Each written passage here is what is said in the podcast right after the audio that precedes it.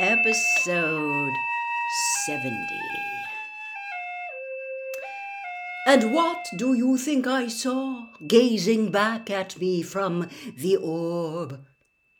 An ugly old bat and outside specs, Ron muttered under his breath. Harry fought hard to keep his face straight. Death, my dears.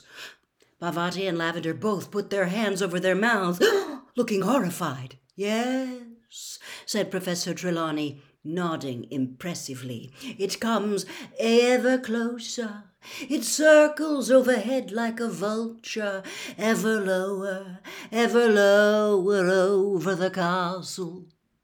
She stared pointedly at Harry, who yawned very widely and obviously.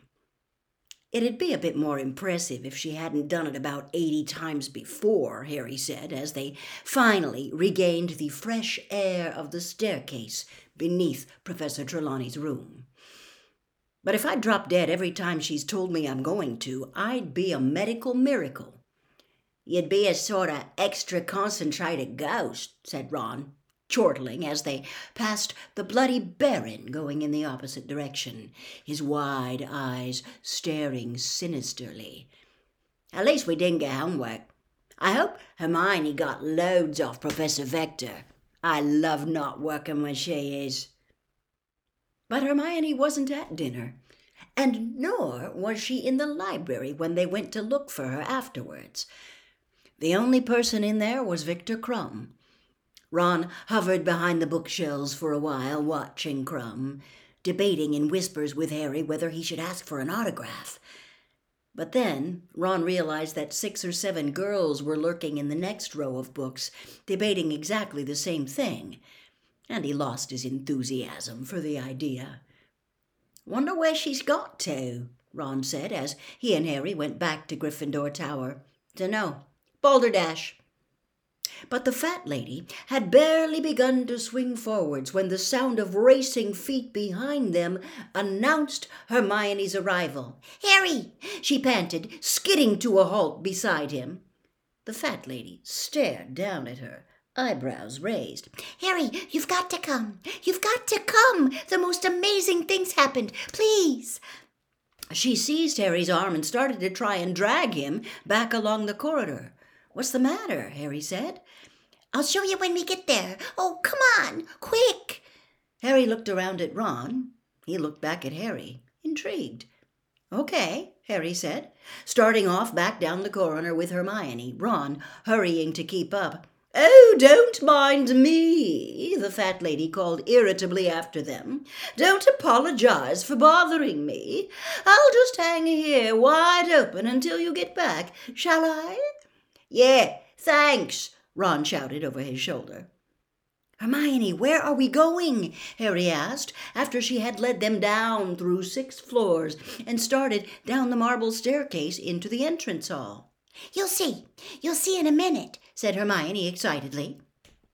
She turned left at the bottom of the staircase and hurried toward the door through which Cedric Diggory had gone the night after the goblet of fire had regurgitated his and Harry's names. Harry had never been through here before. He and Ron followed Hermione down a flight of stone steps, but instead of ending up in a gloomy underground passage like the one which led to Snape's dungeon, they found themselves in a broad stone corridor, brightly lit with torches, and decorated with cheerful paintings that were mainly of food. Oh, hang on, said Harry slowly, halfway down the corridor. Wait a minute, Hermione. What? She turned around to look at him, anticipation all over her face. I know what this is about, said Harry. He nudged Ron and pointed to the painting just behind Hermione. It showed a gigantic silver fruit bowl. Hermione, said Ron, cottoning on, you're trying to rope us into that spew stuff again. No, no, I'm not, she said hastily, and it's not spew, Ron.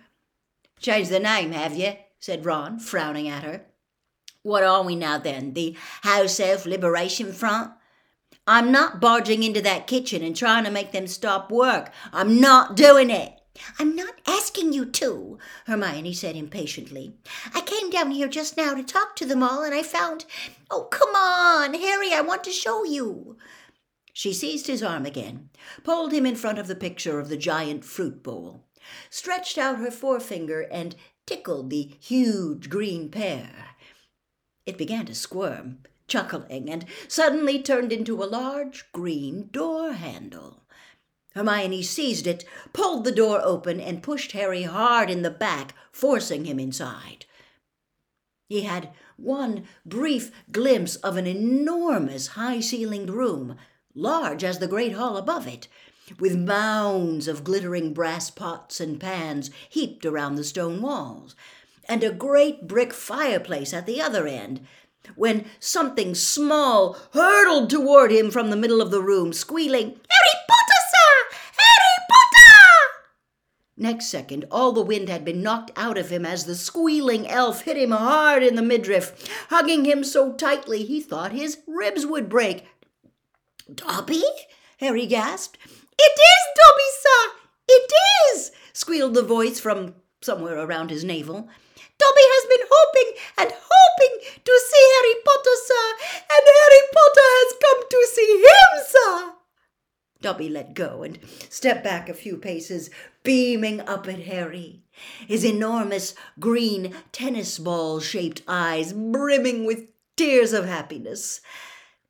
He looked almost exactly as Harry remembered him. The pencil shaped nose, the bat like ears, the long fingers and feet, all except the clothes, which were very different.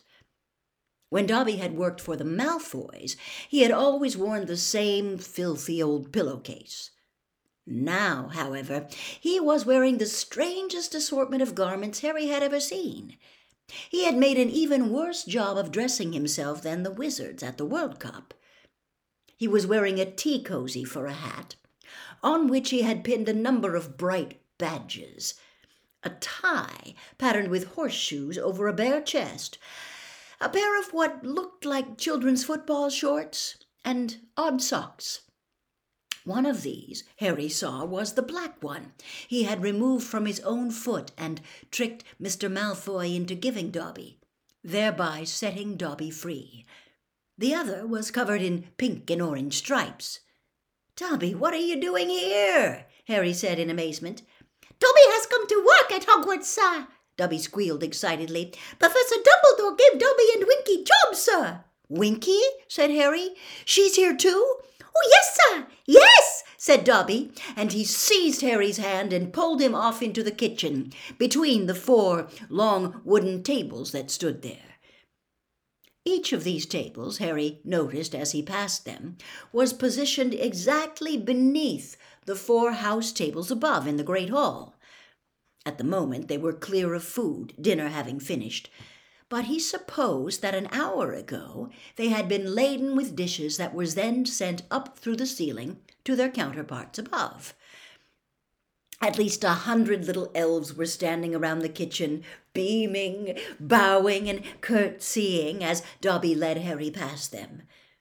They were all wearing the same uniform a tea towel stamped with the Hogwarts crest, and tied as Winky's had been, like a toga. Dobby stopped in front of the brick fireplace and pointed. Winky, sir, he said. Winky was sitting on a stool by the fire. Unlike Dobby, she had obviously not foraged for clothes. She was wearing a neat little skirt and blouse with a matching blue hat, which had holes in it for her large ears. However, while every one of Dobby's strange collection of garments was so clean and well cared for that it looked brand new, Winky was plainly not taking care of her clothes at all. There were soup stains all down her blouse and a burn in her skirt. Hello, Winky, said Harry. Winky's lip quivered.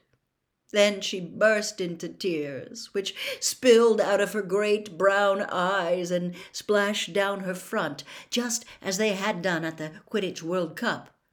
Oh dear, said Hermione.